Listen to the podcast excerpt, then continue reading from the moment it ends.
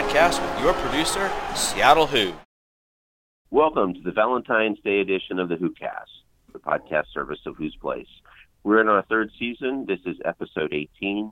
Today that we're recording this, it is Valentine's Day, and I am your host, Valentine Prohaska. I'm joined, as always, by Who's Place founder and the producer of this show, Seattle Hoo. Welcome, Seattle.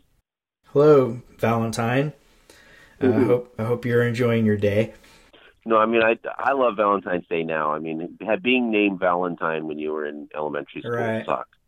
Being Right. named Valentine at UVA, that was pretty darn cool. Okay. That's a that's a chick magnet thing. Okay. But um, it di- didn't work so well when I was uh, when I was eight.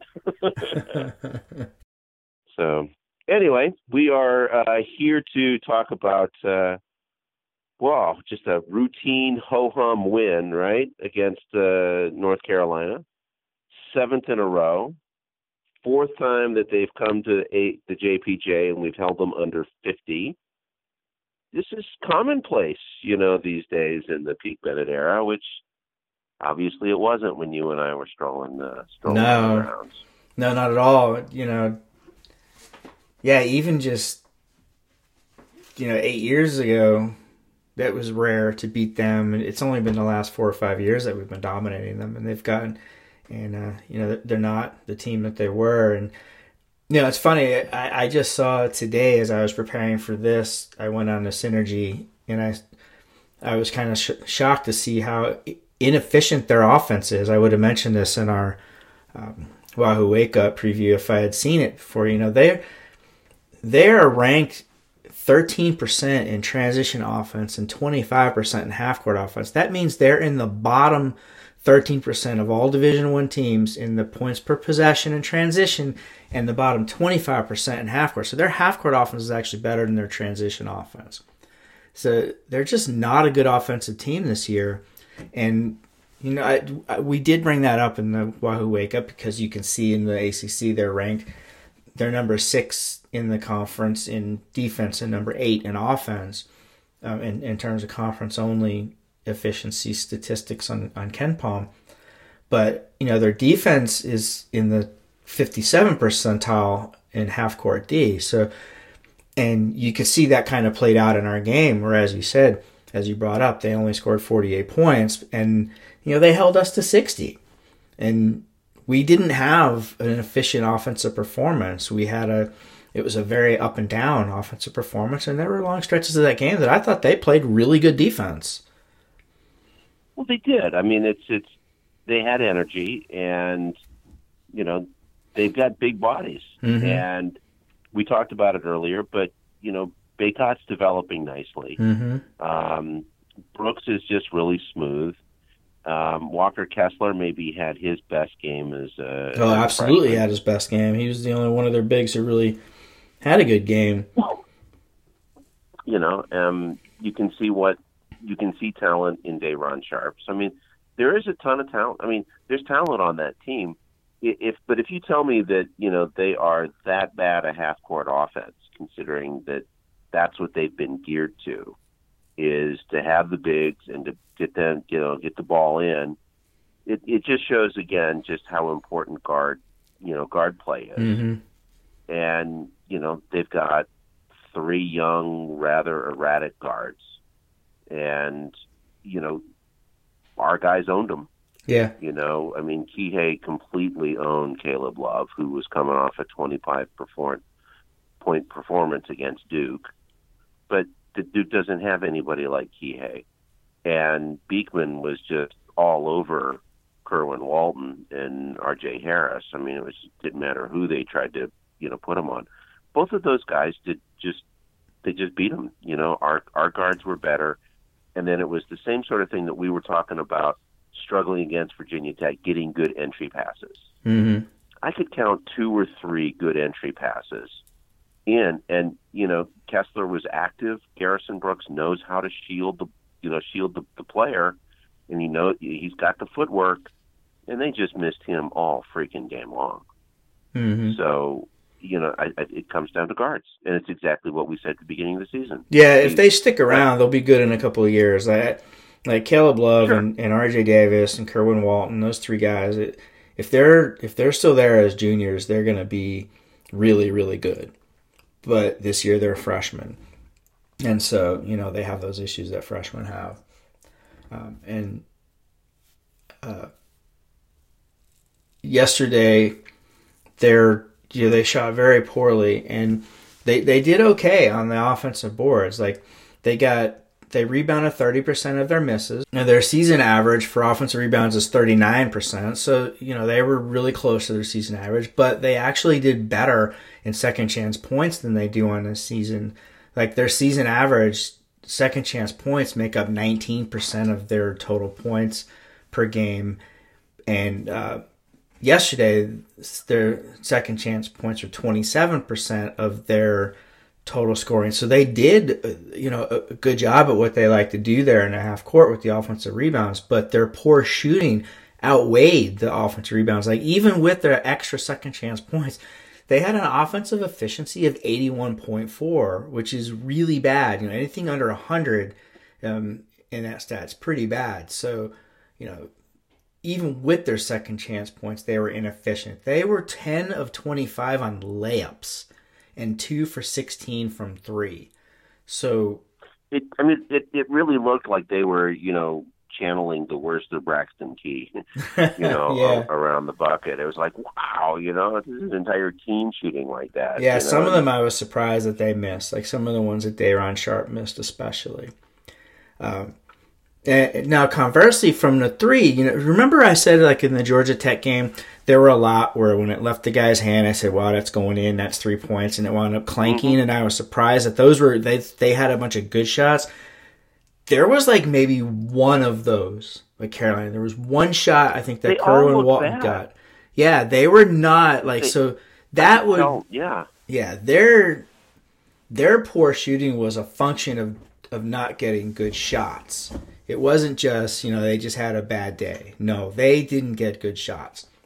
Uh, I we played. I thought we played good defense, and um, you know, so we're definitely getting better. And you know, I, they're just not a very good offensive team. They can have good stretches because, like we've said, they have good players, and they're just um, they have a lot to learn. And you know, we starved them for fast break points. We they only had really six did. fast break points. We only had six turnovers.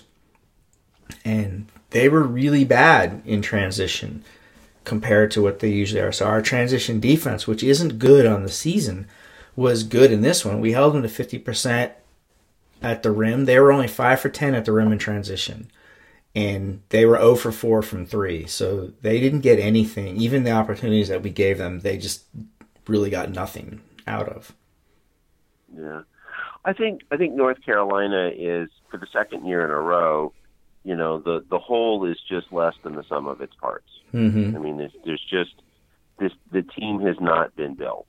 Um, because I mean, I loved Garrison Brooks last year, and I voted for him to be play ACC Player of the Year this year. And we talked about Bacot making the, you know, he's making the growth, he's making the strides. Um, you know, Love and Walton are going to be really great. You know, like we said, if if they stick around for three years, but mm-hmm. this team was in reality not a threat at all. I mean, we we both both teams started cold. I mean, I think mm-hmm. at the five minute mark, you know, both the two teams had combined to go two for thirteen, and you know then UVA went on a run, you know, to take a twenty one to four lead, and they're not they weren't nearly good enough to come back. I mean, they spent all their energy to get it back to single digits, mm-hmm. and then it was just you know they get it under single digits and. Huff hit a three. Hauser hit a three. Yeah, the closest they ever got was seven late in the first half. It wasn't and, long. and then Hauser, yeah, yeah Hauser right away hit a couple shots and pushed it back to 14, and that was all she wrote. And they got it down to yeah. nine once or twice in the second half. Yeah. So you know, it, again, it's it's we are deadly from three, and you know the thing that I I, I was looking at stat wise, you know, Hauser's last eight games since he went three for twelve versus BC and Wake he's gone 26 for 47 in the last eight games. He is Wow. shooting 55 percent from three. Wow. I mean, so when we were when you know when we were talking about what nickname to call him, you know, and you know deciding whether we we were going to allow him to be called the Big Smooth, and, and I wanted to call him the Howitzer. hmm You know, it it took a while for him to to get there. I mean, it, it was slow, and we're just seeing a guy who's just ruthlessly efficient, um, and is just capable of of draining a shot at any time. I mean, I, I don't know that I've seen a player, you know, shoot 55% from three over that length. I mean, Right. eight games. It's just, it's just incredibly consistent, and he's very, he's very easy. He, he puts up four out of six. He's made four out, the exact numbers, four out of six, four times this season. Hmm. I mean, that's just that's insane, you know. So I mean, he is you know And Trey he Murphy, can man. break a stretch of it. I decided during that game I'm going to start calling him the hitman because he's just so cold. He'll just he doesn't miss. Man, he get you give him one of those open shots off a driving kick, he just doesn't miss. Yeah. And he's gotten really good at the cuts. He's good for a dunk or two. It was a shame yesterday that there were no fans because he had that one dunk that would have raised the roof if there was Right. full house, but it just kind of it, it the the lack of crowds. It, it's just taking the dunk out of the you know out of the excitement. And he he had a classic one He did. Without that You know, reaction. but that and that's what everybody was saying, you know, right? Mhm. That's what we talked about, you know, coming out of out of preseason, you know, and on that virtual media day. yeah, Who's the best dunker? Who's the best dunk? You know, and everybody's saying, "Oh, it's Trey. yeah, it's Trey." yeah. He really is spectacular. yeah. And uh, and uh, he doesn't need a lot of lead up. I mean, it's one step, and Yeah. he can, and he's he, he's got that fast dunk in traffic. Yeah, well, he's You so know, it's- long. His arms are so long. He's six nine and has those long arms, and he's he's bouncy. You know, he gets off the floor pretty quick. So it's he he's got that ability that is very rare at UVA of the guy who when he's around a basket can just rise up and dunk it and you know there's no no discussion no argument no confusion that's going through the through the rim but Sure. And but then the but then the, the the real thing and the real key that's that's that's feeding this is that both Hauser and Murphy are are getting more comfortable playing defense. mhm. and the loss of, of players, you know, the, the miscommunication. I mean, these are smart guys. They're experienced. You know, I mean, Hauser's now a fifth year senior. Mhm. Murphy's in his junior year. You know, these guys have played a lot of collegiate basketball and they've learned to communicate. And we're not losing players anymore. So, I mean, just the entire perimeter defense is is better, which means that, you know, then Huff is able to play the guy who, if you happen to get by him, you know, he's he's a shot blocker. He's Mhm. you know he, he's he's a rim protector. I mean, he's seven foot one, you know, with with good timing. yeah he's But long too yeah Yeah, but the but the um but the defense is just tightened up, you know, all all throughout the perimeter. So, you know, maybe that's maybe the most important element of Hauser and Murphy's game over the last, you know, eight months or over the over the last eight games. Uh, they're just they're just playing better defense, and, and I Mhm. think that's you know we we we've talked about the difference between you know do you have an offense that can win games? Do you have a defense that can win games? Well, we have a defense that can now maybe maybe it's true that you need offense to win games, but we have a defense that can can allow us to win a game again when we can we only score sixty points. Hmm yeah we've done we it a few times now offensively. Yeah, and and you know, as somebody who loves the pack line and loves the fact that we've been you know the best defense you know over the last six seven years, and probably likes that more than our ability to score. You know, I'm happy to see it come back, and and I'm happy to see that because it means we can shoot off you know, we we shot crap from the field. I mean, I think we we're at 35 percent from from two point range. Yeah. um, we had a miserable night at the line. You know, we actually went to the line. You know, far more than than than uh, North Carolina. We went like 19 times. We shot 63 percent. Everybody was missing the, the the front half of their of their two points. I mean, um, Beekman missed it, and Caffaro missed it, and Huff missed it, and you know, with the exception of uh, well, Murphy went Murphy, two for two, but yes, yeah. and uh, Hauser was else- three for four. So that's you know, Yeah, so he had one of them that he missed, but Yeah. it, it it it wasn't it wasn't the sort of shooting that from the wasn't the performance from the free throw line that was warming the cockles of my heart when you know I'm thinking you know what are the things we can rely on? Hmm and and we did it because because the defense nobody lost anybody. When Morsell came in he didn't lose his man. Um Walter Tensai is is running harder. He's playing harder the last three games. Even though the last two games he hasn't scored much you know he didn't, didn't have a four for six burst like he like he did I earlier could not believe the one play in the second half where he passed up the shot. I don't know if you know which one I'm talking about. We were, I think we were running size, and he flashes out to the art, and the ball gets passed to him from the wing. There was nobody near him. He caught it, and he passed it over to Kihei, and Kihei wound up missing a three. I was, I couldn't. I was like, dude, that is your job. Your job is to catch the ball at the arc and shoot it. I've noticed the last couple games, he's not ready to shoot when he catches the ball. And you know, he was one for four yesterday, and he, you know he he's passing up shots. And it's like, man, that's you're there to shoot the ball. Don't be passing those up. Because Well, I mean, he maybe maybe he's thinking about it a little bit because I know he's running harder. Um, each of the last, you know, this game, Georgia Tech, he is, you know, his men are having to really chase him, and and that to me was the prerequisite for him being Mhm. able to shoot. I guess I missed that. I didn't. There, was- there, there hasn't been a time where I thought, you know, yelled at him like, "Shoot the damn ball." Um, maybe the ball just wasn't setting in his hand right, or he, or, or something. I, I don't know. Yeah, there were there were three times I wouldn't have said yesterday where he caught the ball and it and it should have gone it should have gone flying at the rim and it didn't. And a couple times at the Georgia Tech game, he's just not he's not ready to shoot when he catches it. I guess the rhythm's off a little bit, but you know, Jay Huff again was sensational. Uh, double double, twelve rebounds, uh, three for five from three, four block shots. His numbers are crazy. I, he's his block percentage is 11.6, which is number 17 in the nation.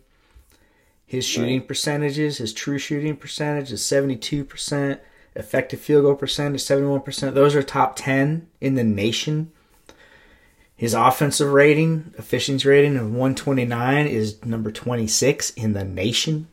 His defensive rebounding percentage is up to 26.1%, which might be the highest ever recorded um, since KenPom s- started uh, recording that statistic, you know, for UVA, I mean, uh, 26.1. It- maybe, and, and it's clear he it's clear he worked on that. I mean, yeah, maybe I was Travis really Watson, impressed. but Yeah, I mean, I, I was impressed with the collective effort on the on the defensive boards.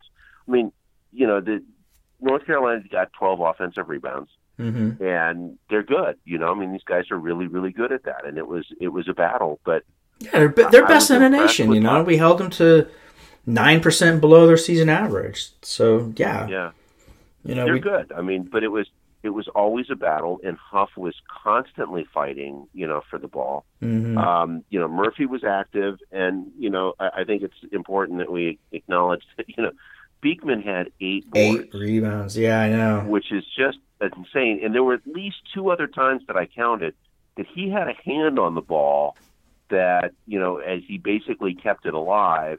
And I know that Huff Huff corralled it once, as did Mhm. um, as did Clark. You know, so let's give him credit for you know ten rebounds. I mean, it was just it was a it was a it was a team effort and obviously we knew that that was something that we had to focus on against these guys. And uh, and I think it was our best rebounding performance that I've seen in a long time. Um, I was really really impressed. Um, so. Uh, yeah, it was the first time this season that we have held a top offensive rebounding team below their season average.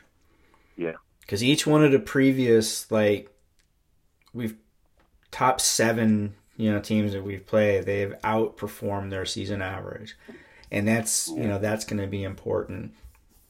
You know, another point that I wanted to bring up is it's something that I've noticed all year, and I went and I got the statistics to to corroborate my impressions that we are we have got to tighten up our after our after a timeout out of bounds defense. We are we're giving up way too many easy baskets. We gave up a dunk to Carolina on an inbounds play after a timeout, and and sure enough, we are we're in the bottom six percent of Division One on plays out of bounds plays after a timeout. We're giving up 0.961 points per possession on 204 possessions this year, and that is the bottom 6% of Division 1. We're giving up easy jumpers, easy threes, dunks, layups, and it's going to be a big factor um,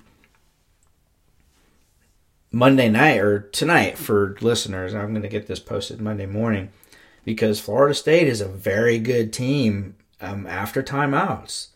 They're they're in the top like 15% of Division 1 and that, you know, that there's going to be three or four or maybe five opportunities that they're going to get during the course of that game. And you know, that's a, that's a special situation that's magnified late in big games because, you know, you get a lot of timeouts and someone to draw up a play and if we're going to be giving up baskets in those situations. You know, that's that, that's something that's going to be that's going really going to come back and bite us. So, well, that's a uh, a good transition to uh, Florida State. Um, we play Monday nights at 7 p.m. Eastern. Um, interesting thing about Florida State that sort of jumped out at me. They're this will be their 15th game, and this will be their 12th game at home. Wow. Yeah. like all their pauses have been away games. Very interesting um, how that's worked out. Yeah. So I didn't go back to look and and see, you know, try to figure out, you know, whether they were, you know, playing with travel or something like that. Yeah. But um, did you watch? They've had eleven home games already. Wow! Did you watch the their weight game?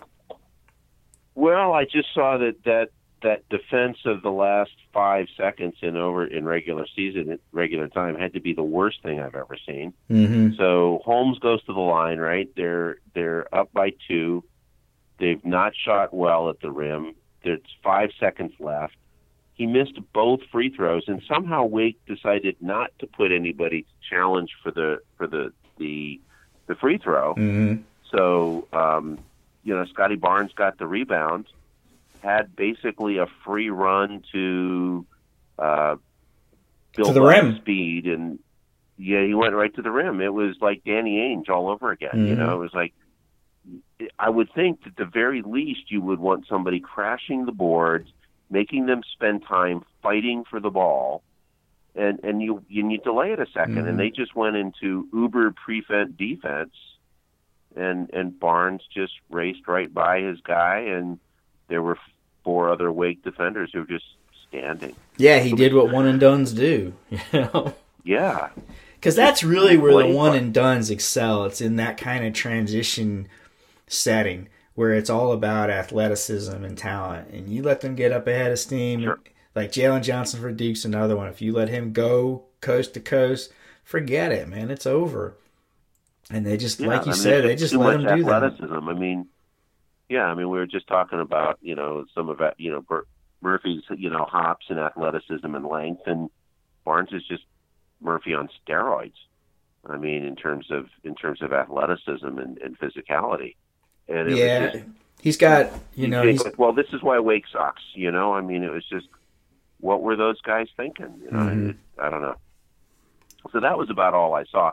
Now, you know, Wake had been up huge, but you know, Florida State was coming off a for what first game in three weeks or something Since like that. Since January 30th. February. Yeah. So, uh, you know, it, it does. You have to play these games, and every team that's getting paused for a week or two is is rusty. You you, you, Mhm. you can't practice, and yeah, you can run wind sprints as a team separated, but that that might work at high school or JUCO or something like that. But you're playing the ACC. They were also You missing Balsa sharp. In that game, who's their seven-one center. Uh, he he twisted his ankle in pregame warm-ups and didn't play. I, expect he'll play against us, but you know there is some question as whether or not he's going to be able to, and if he does play, you know if he's going to be limited by the ankle. But so you know they were missing him, and he's he's a huge part of their defense and also part of their offense. They, you know, everybody always talks about Florida State's depth and how many players they play, and they do have the depth this year. Uh, nobody on that team is playing more than 75% of their minutes, which is low. Uh, you know, for example, we have one, two, we have two guys that are up at 83, 85% of team minutes. And then they have seven players that play over 40% of the minutes. So they're spreading the minutes around. Um, they don't, they really just play eight. They've got two other guys that play a few minutes a game, but they're, they're really just playing eight, but they're, they all eight are playmakers. So, you know, they have, they kind of spread the productivity around between those eight, and it, it, does make their depth um, an advantage for them. Um, and in fact, they may even get more cohesiveness by not having as many players. Because, you know, like last year, I think they played 12 or 13. And this year, you know, it's a little bit more cohesive than that. Um, their system, they're aggressive on defense. They overplay the passing lanes. They pressure the perimeter. They're going to make you make plays on the dribble, off the dribble, but then they're going to meet you at the rim and they're going to challenge you. They're number two in the ACC at block percentage. They lead the ACC in two point field goal percentage.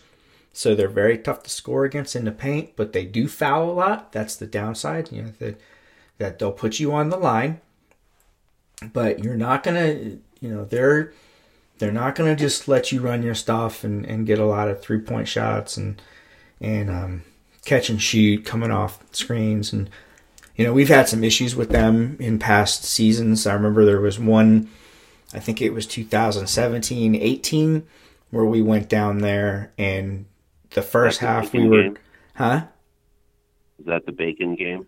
no no no no i'm talking about the one down Okay. there right. no the bacon game was 16 17 at jpj this was the following year this was i think like maybe it was the game after the virginia tech one that we lost and we went down there in the first half and they were really hot from three and we were struggling because they were just gumming up all of our our actions and then at halftime Bennett made the adjustment to spread the floor and then attack with the dribble. And Ty Jerome, primarily Ty Jerome, and I think Devin Hall attacking off the dribble drive. And we were able to score enough points off the drive. We unlocked their defense and, you know, we came back and we won that game.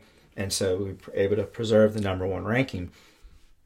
And then the following year, we had to do the same thing. You have to, um, you know, of course, they beat us it was one of the first times you really saw the problem that Kihei had with his height because they kind of swallowed them up and Right.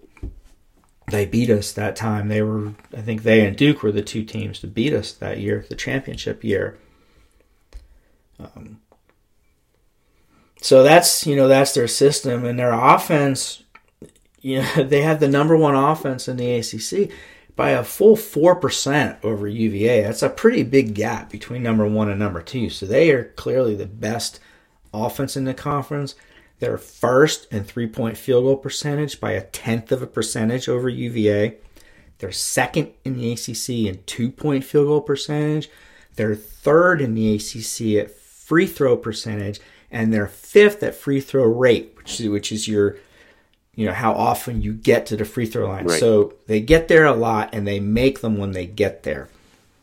And then when they do miss shots, they're second in the conference in offensive rebounding percentage behind North Carolina. So they are uber efficient on offense. They do have an Achilles heel on offense, which is that they turn the ball over a lot.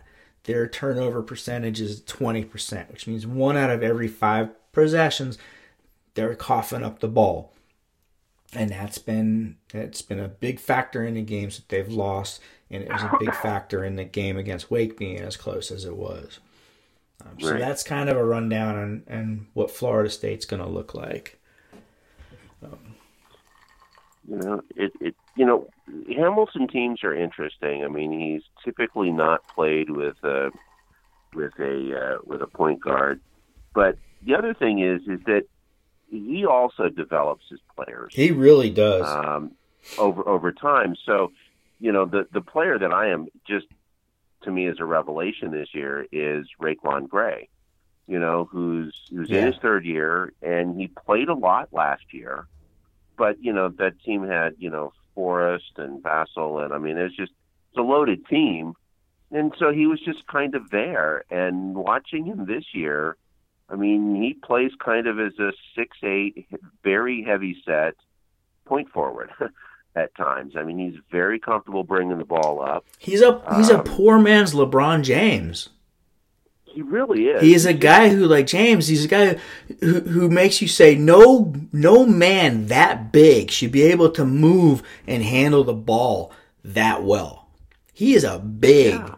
big ass man. He's just a big. I mean, he's Zion Williams size almost. You know, Yeah. he's just he's just big and heavy, and yet he's he's quick.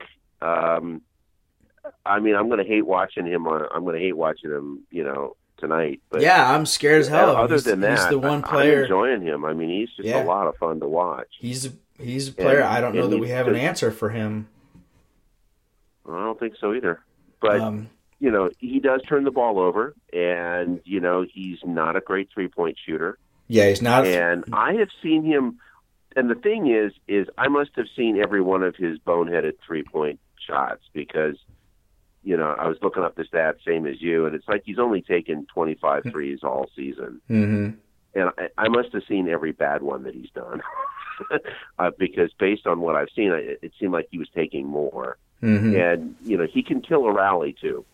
You know, it's just he's he's almost like Charles Barkley, you know, who just took way too many threes for who he was. Right, and that's He- the interesting yeah, he thing. did one, but you know, about Florida State is you know two of their biggest two of their big three players, their three best players, um, Gray and Scottie Barnes are not good three point shooters, and this is on a team you know that as a team hits over forty percent.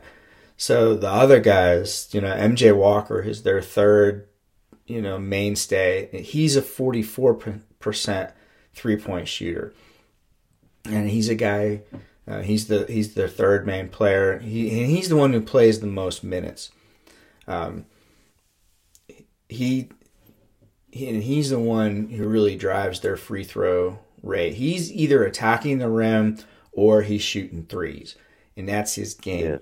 Yeah. Um, he's got a negative assist to turnover ratio. Ratio. He's got a high turnover rate, but he will get to the rim. He will get to the free throw line, and he's going to hit eighty six percent.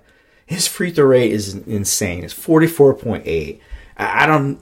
I don't think we've ever had a perimeter player get to the line at that rate. And I, you know, Malcolm Brogdon at his best was at like thirty percent. wow.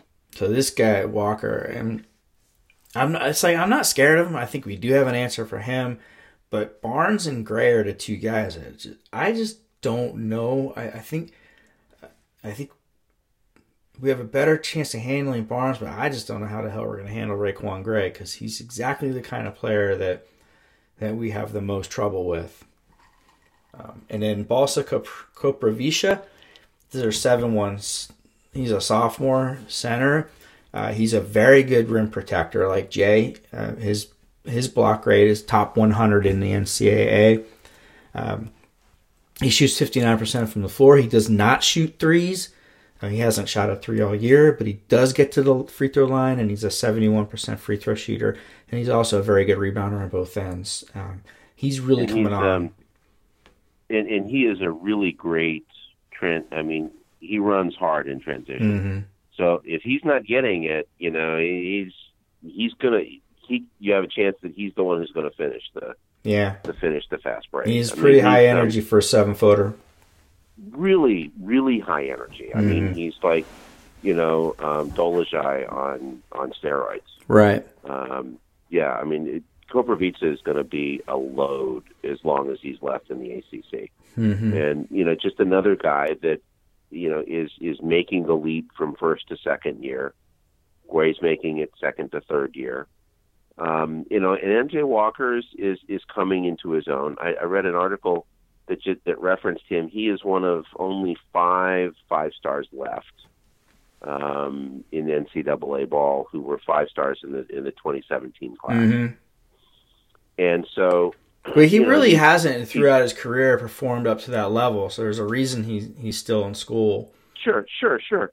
But you know, it's it's it's his time now. Mhm. I mean, so you know, to be honest, I was completely unimpressed with him last year. hmm and I remember, you know, but now, that team had lots of other players. He didn't have to be the man. Well, they Yeah, you know, you talked about the player development. are You talked about Hamilton's player Yeah. development, and you mentioned Vassell. Uh, it interesting enough, RaiQuan Gray is the third guy in a row who was kind of a nothing recruit who's going to wind up being an, an NBA number one draft pick. You had uh, Kabengele, Mfiondu, I think was his first name. Kabengele, who was became super good. Devin Vassell, who came out of nowhere to be, he was sensational last year, and now RaiQuan Yeah. Gray. Um, and it's interesting, you know, Hamilton had a couple years there where he had a team loaded with five stars. He had a bunch of one and dones, and and I thought he was mailing it in. Like he had gotten tired as a coach, and because they weren't playing exactly. the defense, the- you know, and and now he he really doesn't have the five stars, and he is back to coaching. It's like he got a second. Uh, in his case, it might be a third win, or fourth he's, win. what seventy plus, something Yeah. like that. You know, so, um, and, And he doesn't look like. Of course, he doesn't look like he's seventy. He looks like he's younger than me, and I'm fifty-seven. hmm You know, he looks like he could be, you know, class of '86. Yeah. you know, um, he he looks fabulous.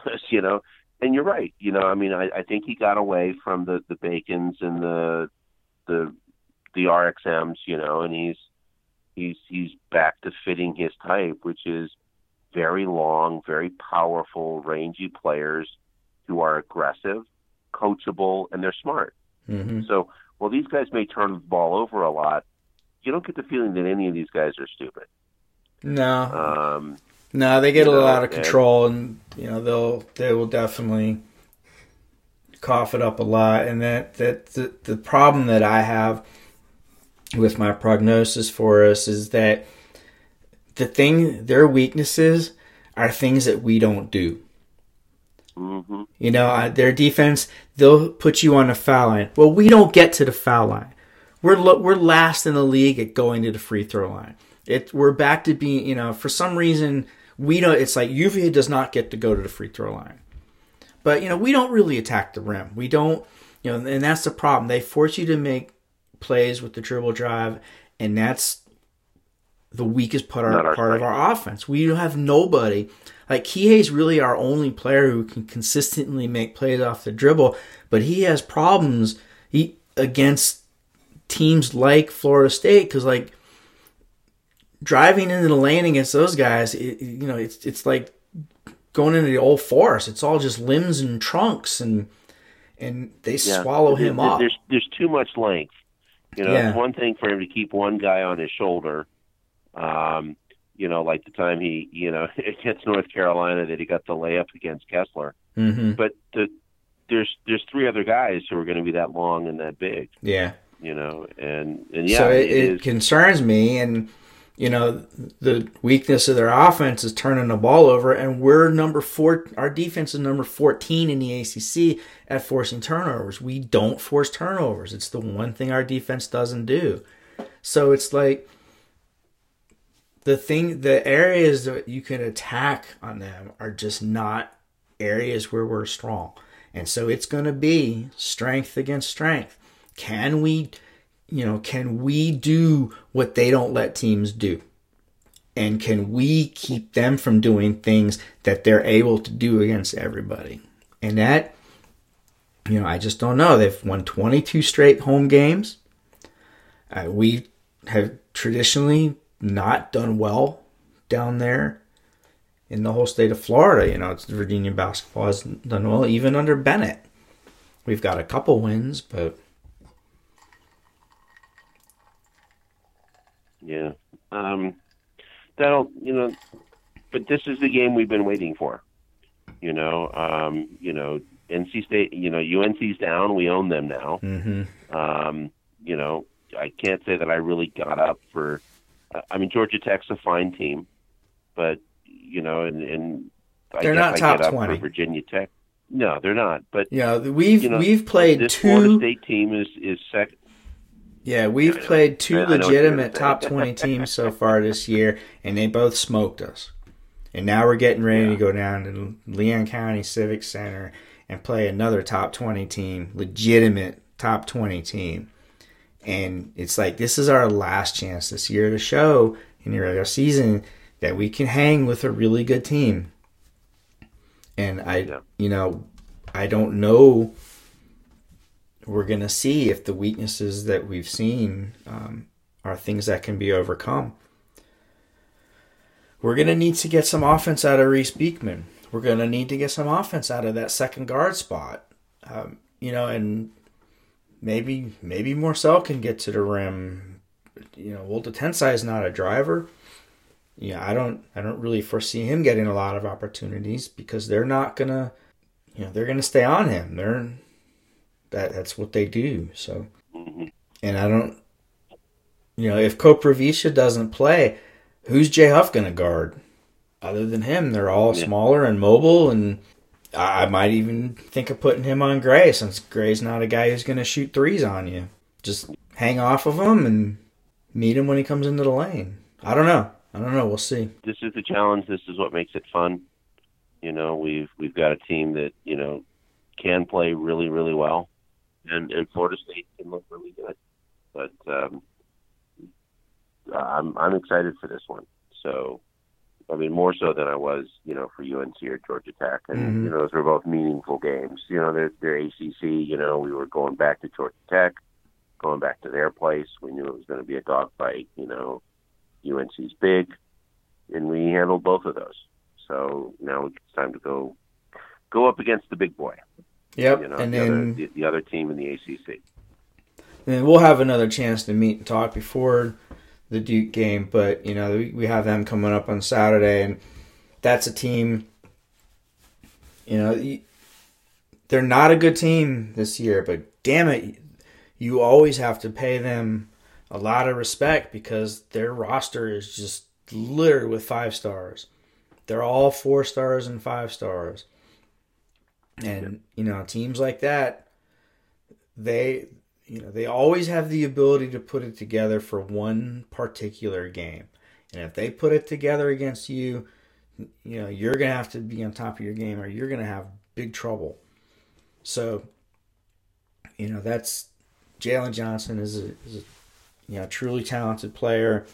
Uh, you know they've got some other really talented players. You know matthew hurt's playing well. He's he's kind of a j huff type of player on offense and um, you know he's a sophomore who's, who's coming into his own so they're you know they're pretty dangerous and it's going to be down there at you know even though there's no crazies breathing on your face you know it's still you're having to go down and, and play in their gym so Well, travel's travel is hard this year. Mhm. I mean, we, we you mentioned it last week. You know, I mean, home teams are winning what seventy seven percent. Seventy percent, yeah.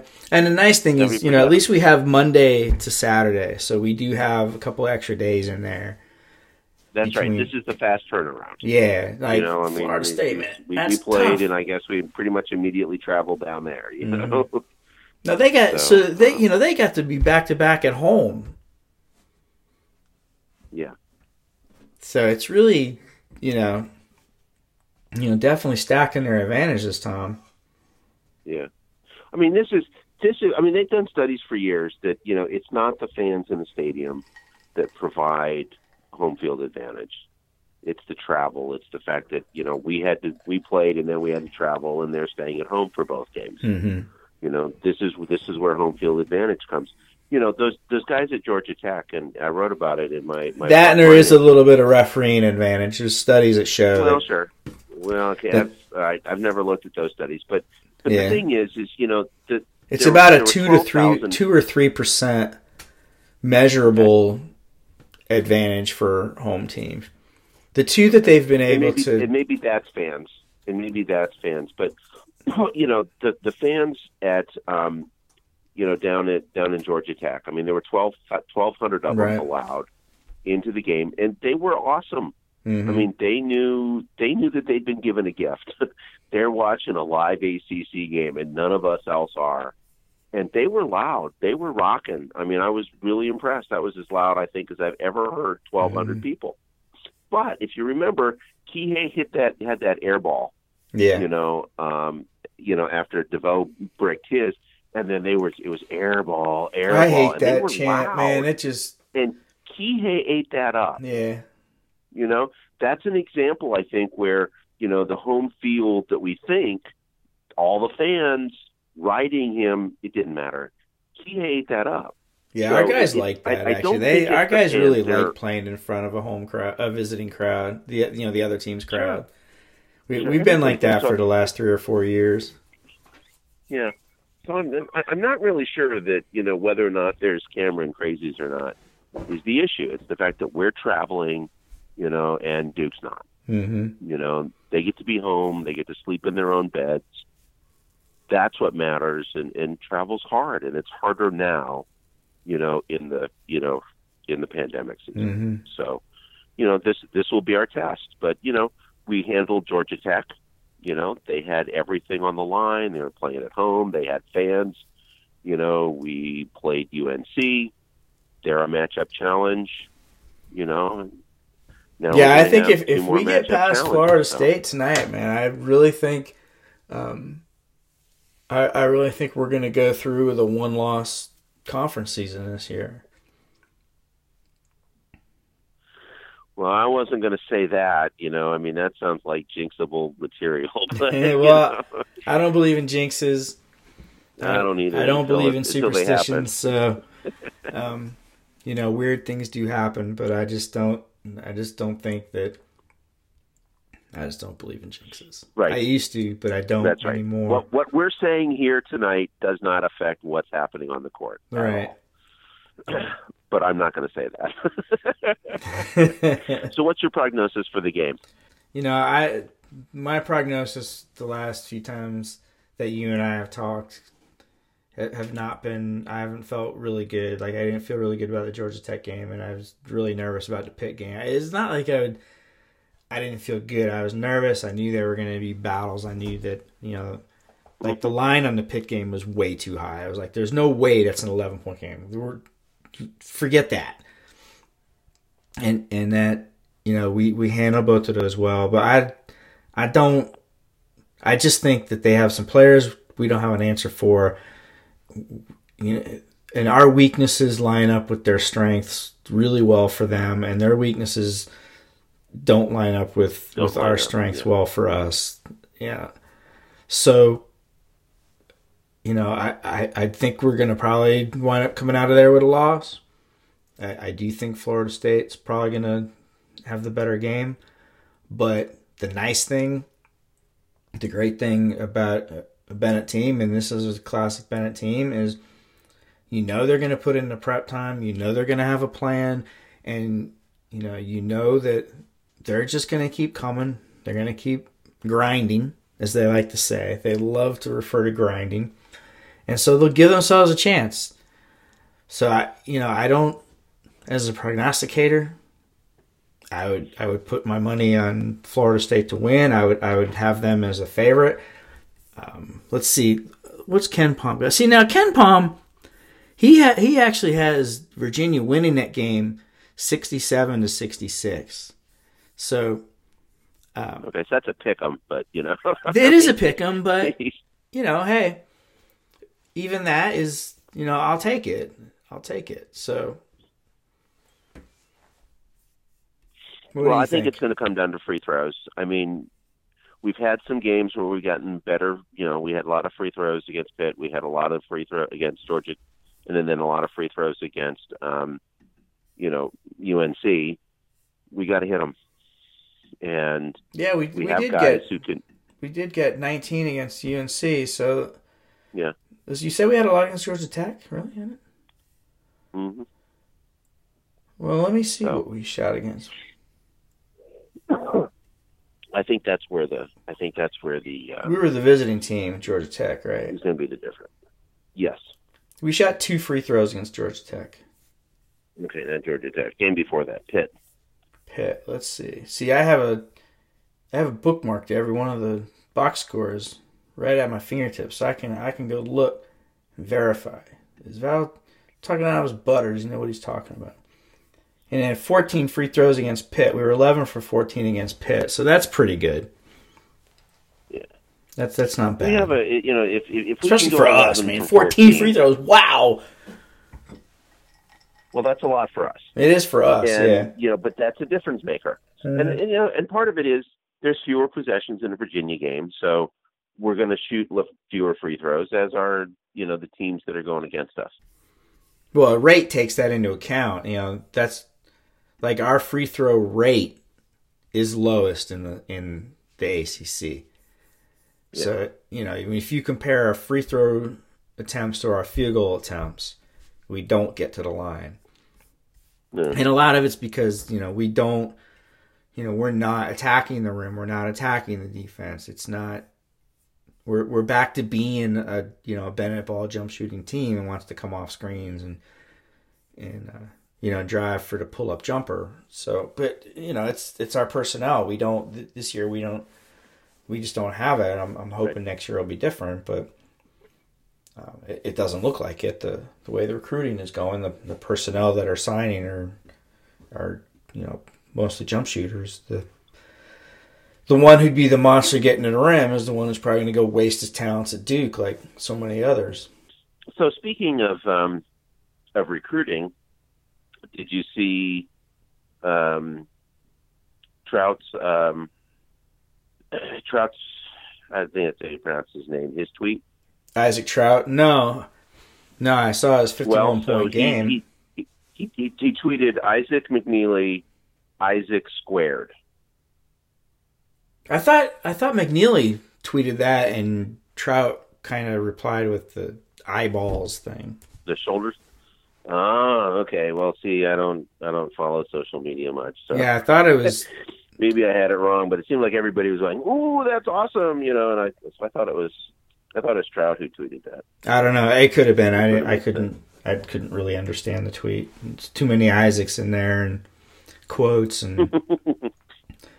I, I really love how McNeely's whole team, whole family now, they're just like they're hundred percent who's that you see them in their tweets with their Virginia gear on and you know go who's. Uh, It's great to see. I, I love watching the the families of the recruits and the recruits, you know, buy in and become part of the family before they're even, you know, coming to school. hmm It's, it's a lot of fun. And you know, Dickie V mentioned Isaac McNeely in the telecast, so Mhm. that was kind of exciting for him and his family. And, but we got a couple years All right. to wait on that. Well, when you wrap them up early, seemed like we were waiting forever for a Kyle guy to get on the ground. Yeah. You know. So And Ty Jerome, Yeah. I was really excited about Jerome because I knew, you know, look, t- he committed so early. If Tony took his commitment then, same reason I have good high hopes for Carson McCorkle. If if Tony takes your commitment when he took those commitments, that means that he really likes you. Because that was early. Mhm. Yep.